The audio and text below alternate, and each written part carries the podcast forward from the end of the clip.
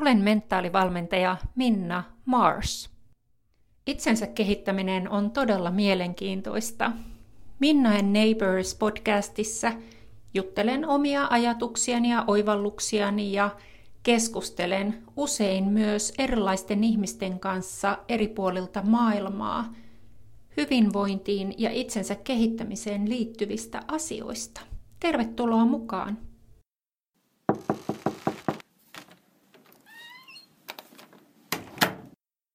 Tarja Törmänen, sä olet NLP-viestintävalmentaja ja kirjakauppiatar.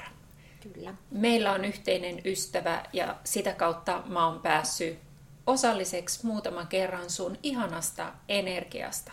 Kun sut tapaa, niin ensimmäisenä näkee sen hymyn ja sen avoimuuden ja sen valon sun silmissä. Mä haluaisin enemmän oppia siitä, että miten susta tuli sinä. Sä oot käynyt vaikeita asioita läpi varmasti niin kuin kaikki muutkin. Sanoisitko sä, että toi sun valoisuuden ja myönteisyyden kehitys, onko se jotain, oot sä syntynyt sen kanssa vai onko se tullut pikkuhiljaa elämän mukana? No se on kyllä sekä että. että mä itse uskon jotenkin siihen, että me ollaan 50 pinnaa meidän geenejä ja sitten 50 pinnaa sitä, että keiden kanssa me kasvetaan ja ollaan ja mitä me imetään itseemme. Ja tietysti niin kuin lapsuuden kotikin merkkaa aika paljon. Ja ennen kaikkea merkkaa sitten se, että mitä sä itse tietoisesti päätät, millainen sä olet. Mm. Mikä on vaikein asia sun elämässä, jonka sä oot käynyt läpi? No ehdottomasti oman epätäydellisyyden hyväksyminen. Et se, että ymmärtää, että ei ole virheetön ja ei ole täydellinen ja ja sitten vaikka ajattelee, että on hyvä ihminen, niin silti tekee välillä tekoja, jotka esimerkiksi saattaa satuttaa toisia ihmisiä. Mikä voisi olla sellainen konkreettinen esimerkki, missä sä oot joutunut kohtaan ja, ja hyväksyyn sun epätäydellisyyttä? No niinkin ihana asia kuin rakastuminen on ollut sellainen, että on, on aikanaan rakastanut ihmisen, joka on ollut naimisissa. Ja, ja tietenkin eihän se ole semmoinen teko, että kun sulla alkaa suhde, joka on toisten avioliittosopimusta vastaan, niin sellaisessa teossa ei välttämättä ole ää, kiva olla mukana, vaikka itse onkin rakastunut. Ja itse uskon myös siihen, että ei toisten suhteen väliin mahdu, ellei siellä ole tilaa sille. Mm-hmm. Ja se oli semmoinen, että, että sitä kautta oikeastaan sitten ymmärsi, että hyvätkin ihmiset tekee välillä huonoja tekoja ja silti sen ei tarvitse leimata koko ihmistä eikä olla ollenkaan kaikki. Et olen itse asiassa nykyään tosi hyvä ystävä tämän mun ex-puolison, ex-vaimon kanssa, että ollaan ystävystytty, vaikka hän ehkä siinä ensi alkuun ei ensimmäiseen muutamaan vuoteen tosiaankaan pitänyt musta, mikä on ihan ymmärrettävää. Mutta tota, siinä on semmoinen yhteinen tosi hyvä kokemus sille, että riippumatta siitä, mitä me tehdään, niin me ihmiset ollaan kuitenkin niin paljon enemmän kuin meidän teot. Ja kaikki me tehdään virheitä tai asioita, jotka joku toinen kokee virheeksi. Mikä on ollut sellainen ongelma, joka sun on täytynyt ratkaista ja jonka yli sun on pitänyt päästä, liittyy vähän, vähän tuohon edelliseen, mutta mikä, mikä on semmoinen, mitä sä oot oppinut ongelmanratkaisusta?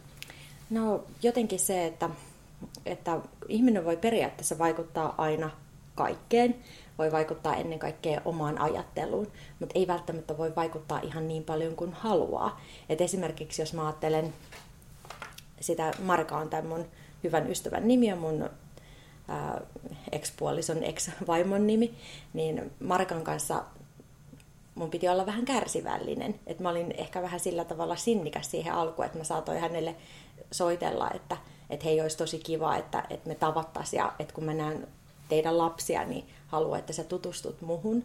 Ja hän on ehkä kokenut se enemmän ongelmaksi silloin alkuun, kun mä oon hänelle soitellut. Ja mä oon ollut sitä mieltä, että koska kyllä mä kuitenkin on ihan kiva tyyppi, niin hänen täytyy vaan ymmärtää se. Että et ikään kuin mä voin vaikuttaa siihen, mitä mä itse ajattelen. Ja mä tiedän, että mulla on hyvä tarkoitus siinä. Mutta mä en voi pakottaa toista näkemään ja kokemaan sellaista, johon hän ei ole vielä valmis. Että olosuhteet on olosuhteita ja ihmisten omat kokemukset on aina ihmisten omia kokemuksia. Ei saa painaa liikaa päälle. Mä joskus kuullut sun sanovan sun äh, poikaystävästä, että hän kiinnostui ensin sun siskosta. Joo. Ja sai sitten pakit. Joo. Ja sitten hän sen jälkeen kääntyi sun puoleen.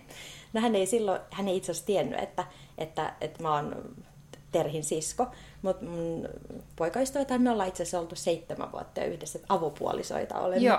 olemme nykyään, niin hän on pyytänyt mun siskoa treffeille aikanaan ö, aika kiikeästikin, mutta sitten mun sisko on antanut kyllä sitten pakit. Ja sitten myöhemmin, kun me ollaan tavattu, niin hän sitten, kun hänelle ilmeni se, että hyvänen aika, että siis sä oot niin kuin Terhin sisko, että et sä varmaan halua enää tulla mun kanssa minnekään tai nähdä mua.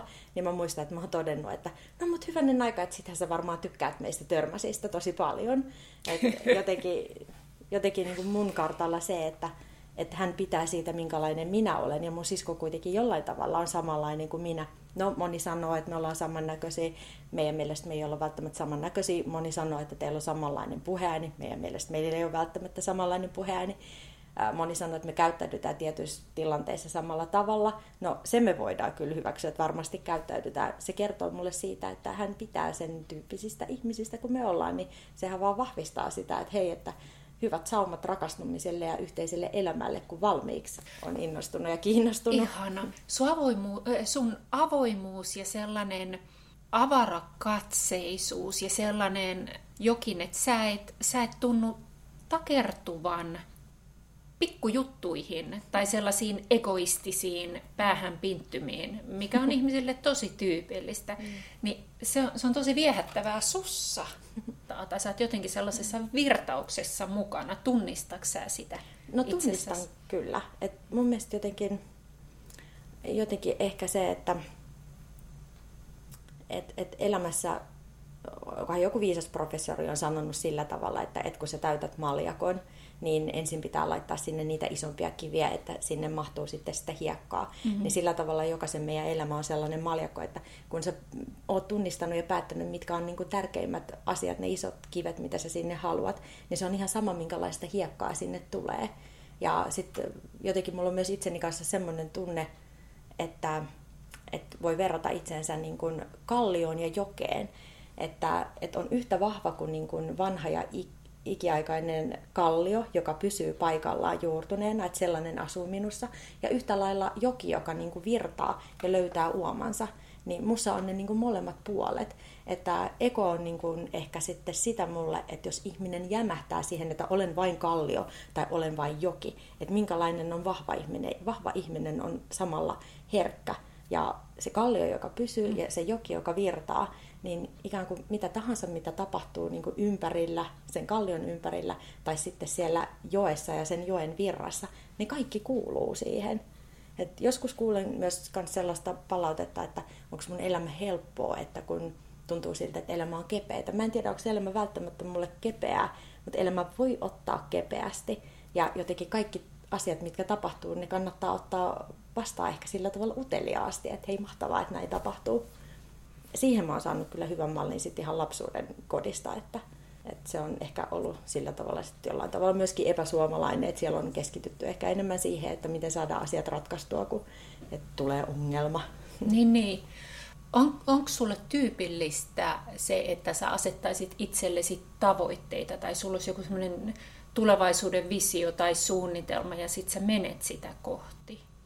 No mä voin ajatella esimerkiksi tällaista mun tavoitetta, että jos voin vaikuttaa siihen, että maailman kaikki vihapuhe muuttuu rakkauspuheeksi, niin se on mulle tavoite. Se on semmoinen niin isompi tavoite. Tai, tai että mulle on tosi tärkeää, että, että ihmisellä on vapaa mieli ja hyvinvoiva keho. Niin sit niistä muodostuu sellaisia pienempiä tavoitteita, että mitä tahansa mä teen mun työksi tai harrastukseksi tai vapaa-ajalla, niin mä toivon, että niillä pystyy vaikuttaa näihin asioihin. Ja sitten taas ihan esimerkiksi työssä, mä oon tehnyt pitkään markkinointiviestintää, niin siellä on, että helposti muodostuu ne tavoitteet. Ja sellaiset tavoitteet vaikka, että mitä haluaa näillä sanoilla saada aikaiseksi mm. tai mitä haluaa tällä kampanjalla saada aikaiseksi, että ne muodostuu monesti mun mielessä konkreettiseksi tavoitteeksi. Ja siellä sitten aina asuu se tarkoitus ja merkityksellisyys. Että siellä pitää olla niin kuin liittymäkohta Mm-mm. siihen johonkin isompaan tarkoitukseen. Mm. Se tekee myös asioista niin kuin paljon helpompia tehdä. Et joskus aina miettii sitä, että jos ihmisellä on niin kuin haasteita siinä, että en saa aikaiseksi tai en saa aloitettua, mä luulen, että se voi olla kiinni siitä, että se aloittaminen ei käynnisty, jos siellä ei ole tarpeeksi sitä merkitystä taustalla. Että melkein mitä tahansa saa tehtyä ja aikaiseksi, kun vaan on tarpeeksi paljon sitä merkitystä siellä. Onko, su, onko sulla jotain itsessäsi, jotain, jotain sellaista puolta tai ominaisuutta, persoonallisuuden piirrettä, mitä sä erityisesti haluaisit itsessäsi hioa ja mm. työstä? Että jos sä ajattelet itseäsi vaikka kolme vuoden päähän, niin sä toivot, että saisit tossa asiassa vähän hioutunut. No, voisin olla enemmän ajoissa ja vähän järjestelmällisempi, okay. mitkä on ihan, ne on ihan handlattavia juttuja. Jostain syystä ne istuu mun sielussa sellaisessa kohdassa, että mä en ole niissä paras mahdollinen. Että elämä olisi varmasti helpompaa ihmisille, jotka on mua lähellä, että, että olisin vähän järjestelmällisempi. Ja joskus saattaa niin paljon innostua jostain, että sitten joku asia jää sellaiselle tolalle, että se ei ole välttämättä hyväksi muille. Millaisissa asioissa ihmiset kääntyy just sun puoleen? Ehkä, no sit voi kutsua vaikka valotyöksi tai sellaiseksi myönteisyyden hakemiseksi omaan elämään. Tai sitten, kun mä oon tehnyt viestintää pitkään, niin sanotuksia ja kiteytyksiä ja niin kuin myönteistä sanomista. Että semmoinen myönteinen ja vaikuttava viestintä on sellainen yksi mun erityisosaamisalue ihan ammatillisestikin, niin sitten ihmiset helposti, vaikka he ei niin määrittelisi sitä sillä tavalla, että oh, mä haluan nyt myönteistä viestintää tähän, niin, niin he tulee niin kuin sanojen merkityksen kanssa. Ja, ja sitten no elämän varrella on kyllä käynyt välillä just sillä tavalla, että joku on saattanut kysyä, että hei, saako me tulla mallittaa sitä, että, että kun sä jotenkin niin valoisasti tulit ja puhuit, että, ja sä hymyilit koko ajan, kun sä olit puhumassa, että saanko tulla mallittaa sitä ihan siis tuntemattomat ihmiset, niin se on ollut tosi hauskaa.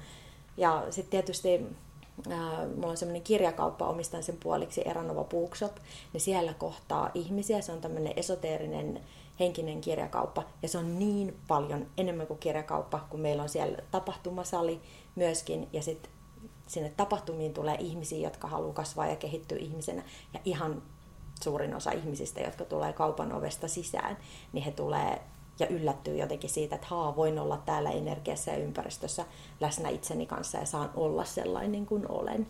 Niin joskus tuntuu, että ihmiset ehkä hakee sit sellaista valoisaa kohtaamista ja valon puolta sinne omaan elämäänsä, vaikka he ei välttämättä vielä tiedä sitä. Ja se on yksi elämän suurimpia iloja, että sellaisia kokemuksia saa antaa.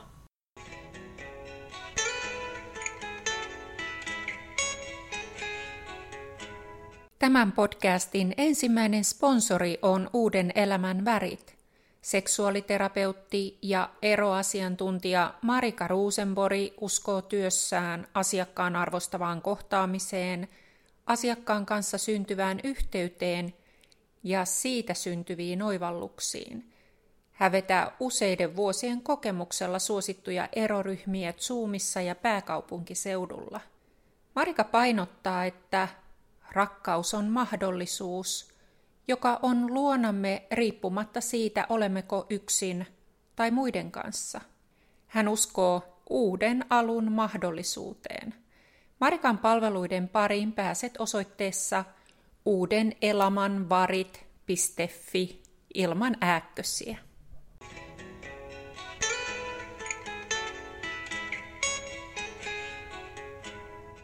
Eranova on ehdottomasti mun lempipaikkoja Helsingissä. niin. Rakastan Eranovan tunnelmaa ja, ja erittäin laajaa ja monipuolista kirjavalikoimaa.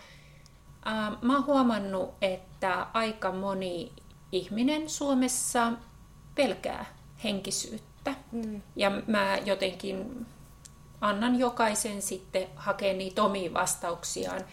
Henkisyys yhdistetään joidenkin ihmisten mielessä hyvin, hyvin herkästi uskontoon. Hmm. Sitähän henkisyys ei ole, se ei ole uskontoa tai jonkin uskontokunnan alla, alla jonkinlaista paasaamista. Mitä sulle on henkisyys? Koska mä en voisi kuvitella omaa elämääni ilman henkisyyttä. Mä en ole aina ollut, mulla on ollut sellaisia ikävaiheita nuorempana, mä en ollut henkisyydelle avoin mutta nykyään se on mulle niin kuin toinen luonto, se, että elämässä on se henkinen taso ja arjessa ja olemisessa. Mitä henkisyys on sulle? No se on ennen kaikkea hyvää ihmisyyttä. Ja on olemassa semmoinen sanonta, olisiko intiaanit sanonut, että, että me ei peritä tätä maapalloa meidän esi-isiltä, me lainataan tämä meidän lapsilta. Ja henkisyys on mulle sitä, että, että ikään kuin se, että minkälainen tämä maailma on, minkälainen perintö me halutaan jättää, minkälainen laina me halutaan meidän lapsilta, niin me tehtäisiin tästä maailmasta niin hyvä paikka kuin on mahdollista, olemalla niin hyviä ihmisiä kuin on mahdollista. Ja sitten se hyvä ihmisyys, sen ei tarvi olla samanlaista kaikille. Se on sitä, että sä kasvat ja kehityt, sä ymmärrät muita, sä sallit ja hyväksyt ja annat jokaiselle mahdollisuuden olla hyvä ihminen hänen omalla tavalla. Ja se on jopa ehkä vähän surullista, että se henkisyys niin paljon mielletään just uskonnolliseksi, kun mun kartalla kaikki uskonnot periaatteessa on sitten ehkä vähän samaa, että mm-hmm. se on mhm. niin kuin, äh, samaan kohteeseen erilainen polku, mikä Joo. tulee sun osaksi ja se toimii sulla. Että on se itämainen filosofia tai, tai kristinusko tai mikä tahansa se on, niin se mikä toimii sulla, niin se on sulle ok. Ja tärkeää on toki, ettei, ettei vahingoiteta muita. Mutta henkisyys on kyllä ennen kaikkea sitä hyvää ihmisyyttä ja sitä sellaista hyväksymistä sille, että, että olen aina matkalla vielä parempaan. Kun maailmahan muuttuu myös ympärillä koko ajan ja on ihan ok päivittää mielipiteensä parempaan. Että, että oikeastaan se on hienoimpia asioita elämässä, että kun tulee tietoiseksi, tulee vastuulliseksi ja joskus on myös vastuullinen päivittämään omaa mielipidettään tai näkemystään erilaiseksi kuin se oli aikaisemmin. Ja se on mun mielestä ihanaa, että nykyään vaikka bisnesmaailmassa näkee enemmän sitä, että, että kun aikaisemmin oli, että hyvä johtaja on se, joka aina pitää kiinni siitä omasta mielipiteestään ja saa kaikki uskomaan samaa, niin nykyään onneksi näkee enemmän sitä, että keskustellaan ja vuorovaikutetaan ja sitten tullaan siihen lopputulokseen, että hei, että päivitämmekin tämän meidän mielipiteen vähän parempaa. Ja mitä paremmin ihminen mun mielestä tavallaan niin kuin kohtaa sitä omaa sisintään, niitä roinia, mitä kantaa mm. mukanaan ja, ja ottaa vastuuta vaikka omista ajatus- ja mm. tunnemalleista, omista reaktioista ja niin kohtaa itsensä, niin kyllähän ymmärrys ja käyttäisi jopa sanaa tietoisuus alkaa laajenee. Mm, kyllä. Tietoisuus on se on asia, jota mä toivon, että koulussa ihmisille tai lapsille opetettaisiin ja kerrottaisiin heille, että mitä se tarkoittaa ja kysyttäisiin myös, että hei, mitä se tarkoittaa sulle. Ei ehkä välttämättä vielä siellä ensimmäisellä luokalla ja jotenkin vähän myöhemmin, että enemmän kuin pelkästään sitä, että anniskelemme tietoa, kun tiedon määrä vielä lisääntyy maailmassa ihan koko ajan ihan valtavasti ja me ei voida millään niin kuin, tietää kaikesta kaikkea. Että jotenkin niin kuin, tietoisuus liittyy mun kartalla myös siihen, että sä ymmärrät, että jos et sä tiedä, että sä et tiedä, niin sä et voi todellakaan tietää. Ja sen takia sun pitää olla valmis niin kun ottamaan myös muilta informaatio siitä, että hei, tämä voi olla sellainen asia, mistä sä et vielä tiedä. Ja että ikään kuin sellainen vanhanmallinen reaktio sille on, että hum, apua, älä tule mulle kertomaan, että mitä mä en tiedä, että kyllä minä tiedän, vaan vois vaan hyväksyä sen, että mielenkiintoista, en muuten tiedäkään tästä, haluatko kertoa mulle lisää.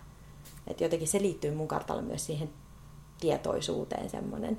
Joo, ja, ja, ja tietoisuushan ei ole vaan sitä mm, tavallaan, niin kuin, tavallaan semmoista niin kuin perinteistä käsitystä tiedosta ja informaatiosta, vaan se on myös sitä, että, että mitä, mitä enemmän sä opit tunteen itseesi, niin sitä enemmän sä alat olla kartalla oman kokemusmaailmas kanssa ja ymmärtää itseesi ja, ja sä alat olla ikään kuin hereillä mm. siinä, että aa, tämän takia mä oon tehnyt näitä valintoja ja, ja, ja tämän takia mun polku on mennyt nyt niin kuin se on mennyt ja mihin mä voin sitten vaikuttaa. Uskoksa sä jonkinlaisen johdatukseen vai ajatteleksä sä niin, että ihminen itse päättää kohtalonsa ja, ja, ja säätää sitä? No kyllä mä uskon myös johdatukseen ja siihen, että on olemassa mm, asioita, jotka on tarkoitettu tapahtuvan meille. Et mä esimerkiksi uskon myös siihen, että energia on olemassa maailmassa tietty määrä. Että kyse on enemmän siitä, että miten se kulloinkin on jakaantunut. Että, että minä tässä ja nyt voin olla joku tovi vaikka osa tuota puuta tuolla. Ja varmaan faktisesti se onkin todistettavissa sillä tavalla, että jos minut joku päivä tukkataan, niin sitten minä saatan, saatan puuna niin kuin siellä, siellä sitten kasvaa. Jollain tavalla siis johdatussanana. Mm, ehkä semmoinen niin tarkoitus ja merkitys ja semmoinen, että mitä voin antaa tälle maailmalle, niin se voi ilmetä monella eri tavalla. Ja ihminen voi tosi paljon vaikuttaa itse siihen, että miten niitä asioita tapahtuu. Siihen mä ehkä mm-hmm. uskon, että mm-hmm. ää, minkä takia, niin siihen on ehkä olemassa joku semmoinen universumin megalomaaninen tarkoitus. Minkä takia ää, susta tuli Eranovan kirjakauppiatar? Miksi sä teit sen valinnan, että, että sä lähdit tätä perinteikästä, ihanaa kirjakauppaa täällä viemään eteenpäin? No tämä on ollut mulle aina semmoinen hyvän ihmisyyden äh, sija ja kehto. Ja mä oon aikanaan asunut ihan kulman takana, siinä Eranovan kulman takana. Ja se oli 90-luvun alkupuolella ja mulla oli silloin terveysongelmia. Ja mä sain itse asiassa aika vahvoja lääkkeitäkin ja luulin, että en pysty enää ikinä liikkumaan ja tanssin tosi paljon siihen aikaan ja sitten en pystynyt oikein tanssimaan. Ja sitten mä tulin hakeneeksi sieltä Eranovasta sellaisen kirjan kuin Louis Hein, Muuta ajatuksesi, muutat elämäsi. Hei, joo, kyllä. Ja se muutti mun elämän. Että, että se oli semmoinen mun niinku kiinnekohta tähän, tähän Eranovaan kauppana.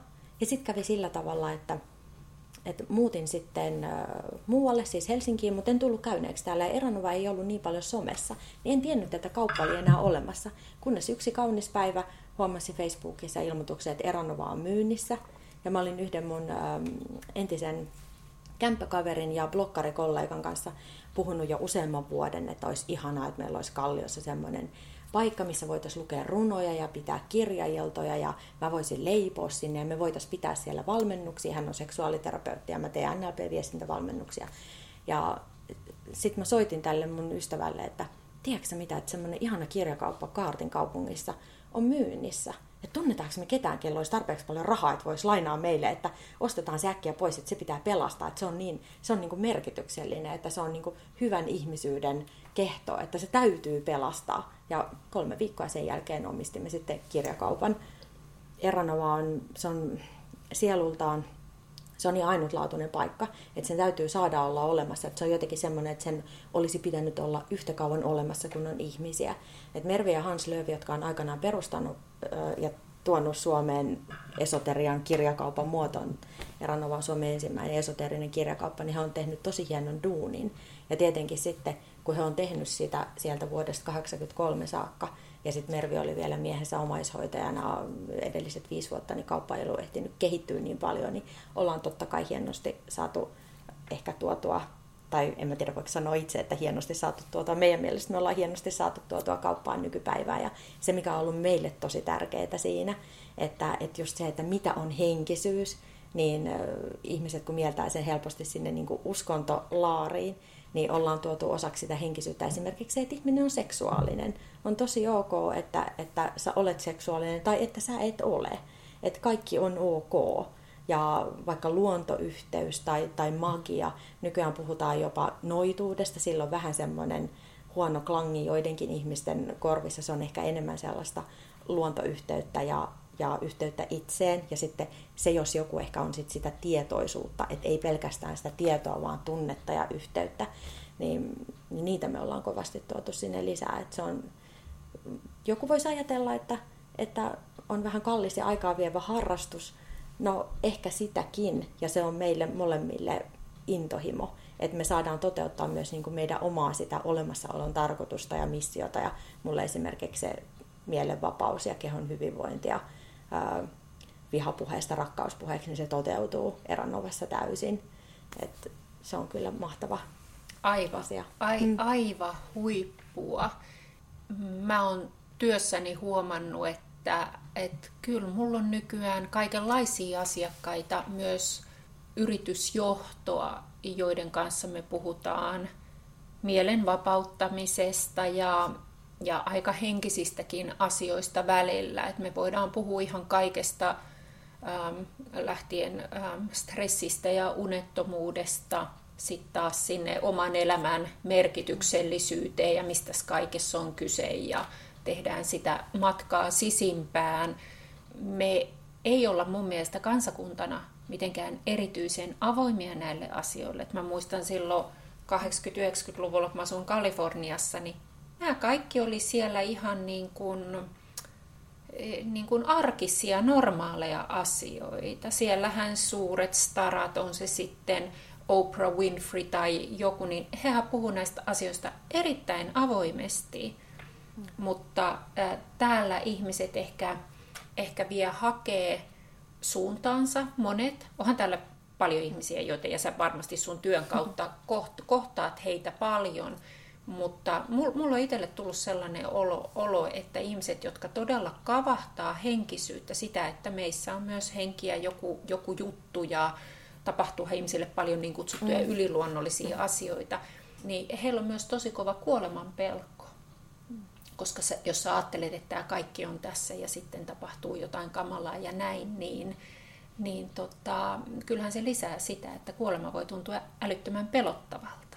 Niin, se voi tuntua tosi lopulliselta. Joo. Että, että ehkä sitten helpottaa sellainen ajattelu, että, että asiat ja elämä jatkuu ja itsekin voi jatkaa elämäänsä jossain toisessa muodossa. Ja sellainen kuolema, mitä me ajatellaan, että kuolema tällä hetkellä meille ihmisille on, niin se nyt on asia, mikä koittaa meille jokaiselle, että senkin hyväksyminen, niin se kannattaa keskustelu itsensä kanssa käydä, että, että me ei voida elää, ellei me joku päivä myös kuolla. Ainakaan tässä olomuodossa. Ja... Ihana. Mitä haluaisit kertoa kuulijoille kolme asiaa pähkinän kuoressa, mitkä ollut sulle tärkeimpiä oppeja elämässä? No, kaikilla ihmisillä on kaikessa tekemisessä joku myönteinen ja positiivinen tarkoitus. Vaikka minusta itsestä ei tuntuisi siltä, vaikka minusta tuntuisi siltä, että nyt mua kohtaan tehdään jotenkin väärin, niin se toinen ihminen on tekemässä jotain hyvää vähintään itselleen. Mun tehtävä Juuri on näin. kysyä, että Juuri. mitä hyvää haluat tälle saada aikaan. Vau, koska mulla tulee heti mieleen, että, että noin tässä murhaajat mm. ja pedofiilit. Mutta he hakee jollain kierrolla tavalla mm. kuitenkin hyvää itselleen. Joo, he hakee jotain hyvää itselleen. Ja mä uskon myös siihen, että sitä omaa toimintaa voi muuttaa, kun joku ymmärtää sen, miksi sä olet sitä tekemässä. Se tekohan on ehdottomasti väärin. Ja mä muistan, että mä oon joskus Roskapankin baaritiskillä käynyt juurikin vanginvartijan kanssa tästä niin kuin, hyvin filosofisen keskustelun että hän sanoi, että tulet sinne vankilaan hänen kanssa vähäksi aikaa tapaamaan niitä ihmisiä, niin et ajattele enää tuolla tavalla. Ja muistan, että sanoin, että minä haluan aina ajatella niin pitkään näin kuin elän ja pystyn ajattelemaan, niin että älä Jouko vie multa sitä pois. Että mä ymmärrän, että teot on väärin. Ja jotenkin mä uskon siihen, että jos ihmiset kuitenkin haluaa ymmärtää, että joku siellä on ollut, mitä hyvää on hakenut edes itselleen, niin sillä pääsee kiinni siihen, että miksi näin teit ja sitten sen ää, kyllä, kyllä. tekemisen joo, joo. Joo, joo, se voi olla hetken mm. helpotus ja, ja, ja toki on jo hyvin mm. pitkälle eden, edenneitä psykopatioita, joita ei ehkä pystytä enää hoitamaan, ellei sitten tapahdu mm. jonkinlainen ihme, mutta mä joskus kävin aika paljonkin aiheesta keskusteluja yhden vankilatyöntekijän mm. kanssa, joka, joka työkseen sitten kuntouttaa pedofiileja. Mm. Ja ähm, hän sanoi, että kyllä niin kuin suurin osa niistä ihmisistä on sellaisia, että ovat kuntoutettavissa ja sieltä löytyy hyvin, hyvin inhimilliset syyt, mm. miksi ihmisen elämä on lähtenyt kääntyä tiettyyn suuntaan. Mm. Meidän tämä keskustelu menee tällä tämmöisiä niin kuin hurjia sfäärejä yllättäen. Mm. Mitäs muuta sä haluaisit? Mm, no sitten sellainen ikään kuin oppi, mikä on ollut itselle tärkeä, että jokaiselle niin kuin oma kokemus on aina totta. Et kun meillä on havaintoja ja meillä on tulkintoja, ja sitten meillä on meidän kokemus. Et jos mä mietin vaikka mun lapsuutta, me ollaan mun siskon kanssa muisteltu, että mahtavaa, silloin mulla on siis yksi sisko, joka on kahdeksan vuotta nuorempi, yksi veli, joka on vähän vajaa vuoden nuorempi, ja sitten yksi veli, joka on kymmenen vuotta nuorempi. Ja minä soitin pianoa ja sitten me kaikki laulettiin ja oli tosi makeita, että vaikka Beach Boys ja niin kuin neljäänisesti. Ja minä ja mun sisko ollaan innoissamme kerrottu tätä tarinaa, että ihana musikaalinen lapsuus. Ja kerran sitten kävi ilmi, että sähköinsinöörityyppiset veljemme oli silleen, tämä on ihan kauheeta, että miksi te noin sanotte, että se oli ihan hirveetä. Tähän pakotitte niin kuin meidät kiekumaan siellä pianon vieressä. Ja meidän muistot oli siitä ihan erilaiset. Eli jokaisen oma kokemus on totta ja ei voi päättää toisen puolesta, että mitä toinen kokee. Oikeastaan se pätee jos ajattelee vaikka asiakaspalvelutyötä, niin asiakas kun reklamoi, niin asiakashan haluaa kertoa, että miten tämä asia voi olla paremmin. Ja asiakas kertoo siitä omasta kokemuksestaan. Muista aina, olisiko toi Bruce Ore kertonut hienon tarinan imurin myynnistä, että et, olisiko hänen isä myynyt imureita. Ja isälle oli sitten asiakas soittanut, että, että tämä imuri haisee tosi pahalta. Ja sitten kun hän oli mennyt paikan päälle katsomaan, niin hän oli imuroinut koiransa kakkostason asiointituotoksia, että totta kai se imuri haiskahti pahalta, mutta hän ei sanonut asiakkaalle siitä mitä, vaan toimitti vaan uuden imurin ja opasti, että hei, että, että sitten kannattaa imuroida tällaisia asioita ja sitten jos koiralla on jätöksiä, niin niitä ei kannata imuroida. Ja sitten siitä lähti sana kiertää, että kuinka mahtava palvelu ja opastus ja bisnes kukoisti. Ja asiakkaan kokemus oli se, että imuri ei toimi, imuri on huono, imuri haisee pahalta myyjän kokemus on ehkä, että hei, sinä käytit imuria väärin. Mutta mitä väliä sillä on, sä voit hoitaa sen asian niin, että, että kaikilla on hyvä mieli ja lopputulos on hyvä, koska jokaisen oma kokemus on totta. Niin, että et sanoisit sen sijaan, että lähtee jonkinlaiseen taisteluun asiakkaan kanssa, niin ratkaisukeskeisyyttä. Joo, kyllä. Joo. Mm. Joo. Mitä sä oot oppinut rakkaudesta ja parisuhteesta? Rakastuminen on kemiaa ja rakkaus on tekoja ja rakastaminen on tahdon asia. Et rakkautta on monenlaista ja on sellaista universaalia rakkautta, ää, joka ei ole sellaista romanttista rakkautta. Romanttista rakkauttakin voi olla olemassa niin kuin moneen ihmiseen yhtä aikaa ja on ihmisistä kiinni, että minkälainen suhde teille sopii. Ja jotenkin mun mielestä sen kolme asiaa, kun muistaa, että se rakastuminen on se kemiallinen reaktio ja sitten rakkaus on ne teot, mitä sä teet, toiselle ihmiselle. Ja sitten rakastaminen itsessään on sitten se, että sä tietoisesti teet päätöksen, että, että haluan rakastaa. Silloin sulla tulee aika automaattisestikin sellaisia tapoja ää, olla siinä suhteessa niin, että sä hoidat sitä suhdetta. Jotenkin mä itse sanotan sen mieluummin niin päin, että olet suhteessa niin, että hoidat sitä, kuin että ottaisi ensin sen. Monethan sanoo, että suhdetta pitää hoitaa. Mä ajattelen ensisijaisesti, että suhteessa pitää olla niin, että se tuntuu hyvältä, että sitä tulee hoidettua. Verkkosivustoni minnamars.com kautta voit tilata itsellesi uutiskirjeeni. Siellä on aina tarjouksia ja hyviä vinkkejä. Jos et ole vielä löytänyt mua Instagramissa, niin siellä olen Minna Mars nimellä ja tervetuloa mukaan myös Facebookiin seuraan mun ajatuksia ja mun energiaa.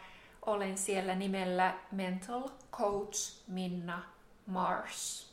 Olen kiitollinen siitä, että sä kuuntelit tämän jakson. Me ollaan kaikki jollain lailla yhteydessä toisiimme ja kun yhdessä tapahtuu jotain hyvää, niin kyllä se ketjureaktiona aina vaikuttaa muutamaan muuhunkin.